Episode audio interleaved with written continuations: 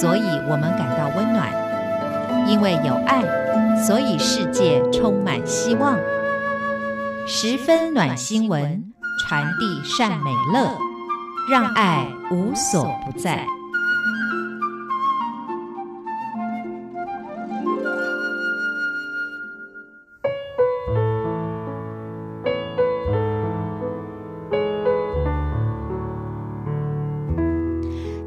友，欢迎您加入今天的十分暖新闻，我是朱佳琪。今天想跟大家分享一位、哦，今年一百零七岁，可以说是全球最年长的一位理发师，叫做 Anthony。他目前是全职，一周五天，从中午十二点到下午八点钟的工作时间哦。他从十一岁开始从事理发。到现在已经有九十六年了。他所服务的店呢，是在纽约市北方有一排不起眼的商店街当中。店主人就说：“哦，这个 Anthony 啊，从未请过一次病假。”纽约时报不久之前特别以一篇专文介绍他，说他呢在二零零七年九十六岁的时候就获得了金氏世界纪录，全球最年长的理发师。许多上门的客人知道他的年纪之后呢，难免不知所措。而他的熟客有的已经跟着他数十年了。他的身材维持不变，双手不抖，而且满头的头发，虽然都白了，但是头发还是很多。他大半的时间都是站立着，脚上是一双已经老旧裂开的黑皮鞋。店主人说，他老而弥坚，那些年轻人啊，反而呢有一些膝盖跟背部的毛病。他比一个二十岁的小伙子更有生产力。那些年轻人坐在那儿滑手机，而他是一直在工作。他已经被好多人问过长寿的秘诀，他的答案一律是永远认真跟满意的把一天的工作做好。而且从不抽烟跟酗酒，他并没有长寿的家族基因，也不太重视运动。那么在饮食上呢？他说：“我吃意大利细面，所以不发胖。他也不吃营养品，也不用什么乳霜的。但是很重要的是，他保有每一颗自己的牙齿哦。他不吃药，不需要戴眼镜。他剪头发的时候呢，双手仍然是稳稳的。”他说啊，我没有什么病痛，一点毛病都没有。但是呢，人们常常建议我去看医生，我也不知道为什么。他说，他继续工作的理由之一是帮助他保持忙碌跟心情愉快。自从他那个结婚七十年的太太在十四年前去世之后，他每天上班之前一定都会去他太太的坟前一趟。他独居，自己开车，自己下厨料理三餐，自己洗衣服，看看电视。他最爱的就是看职业的摔跤比赛。他坚持一切自理，甚至于包括了修剪住家前院的灌树丛。他也自己去购物，自己处理账单。他的心态就是不愿假手他人，甚至于啊。他的八十一岁的儿子就说：“他呃，不是帮客人剪头发吗？那些掉下来的头发，他都不愿意别人帮他清理，他也自己来。当然，你会问说，这个发型呢，有时候会有一些时代的趋势。”哎，他其实也蛮跟得上流行的，他会随着时代趋势而做一些调整跟改变，所以他的客人呢，其实跟着他也蛮长一段时间了。像有很多的客人呢，跟着他已经有五十年了啊，包括了他的父亲那一代啊、祖父那一代啊、曾祖父啊等等，四个世代哦，都是同一个理发师。那么这个仁瑞理发师哦，说呢。他是一九一一年出生在意大利的拿坡里，八岁跟着家人移民到美国，家中的八个小孩只有他活到今天。那他十一岁的时候就在一家理发厅当学徒，十二岁退学，开始专职的从事理发。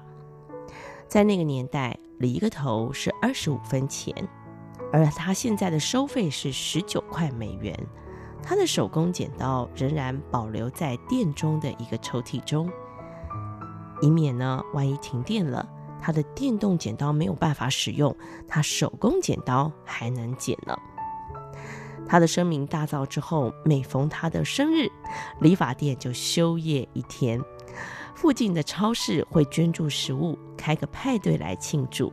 而目前呢，这家店的店主人哦，是前几年才开始聘用他的，因为呢，这个仁瑞理发师的前任雇主要减少他的工作时数，所以他靠自己的技术又赢得了这份新的工作。他说。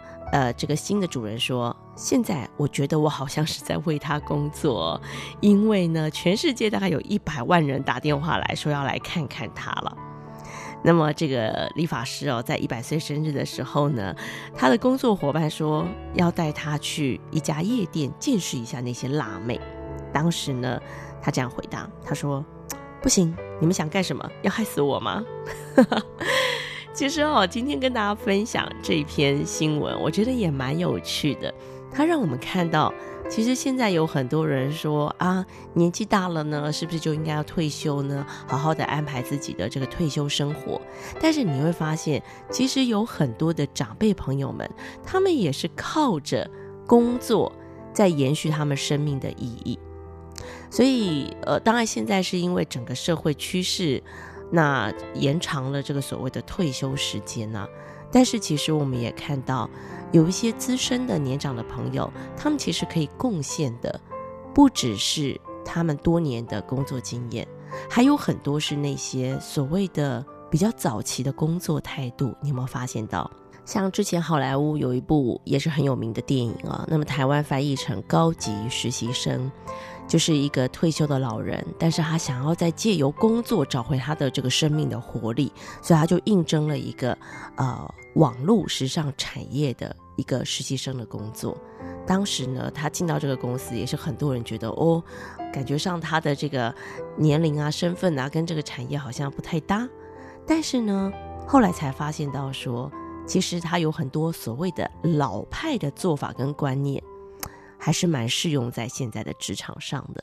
我想也透过这样一个新闻哦，在我们这个高龄化的社会趋势的同时呢，我也想跟大家分享很多的这个晚辈啊，或者身为子女的，当然呢是呃，因为担心长辈朋友太辛苦、太累、太忙，所以常会跟他们讲说：“哎呀，那个你就别做了啊，你就多休息，你就多去玩吧。”但是呢，其实我们真的也看过很多的实例哦，呃，它反映出无论你几岁，可能都需要一些来自于工作的成就感。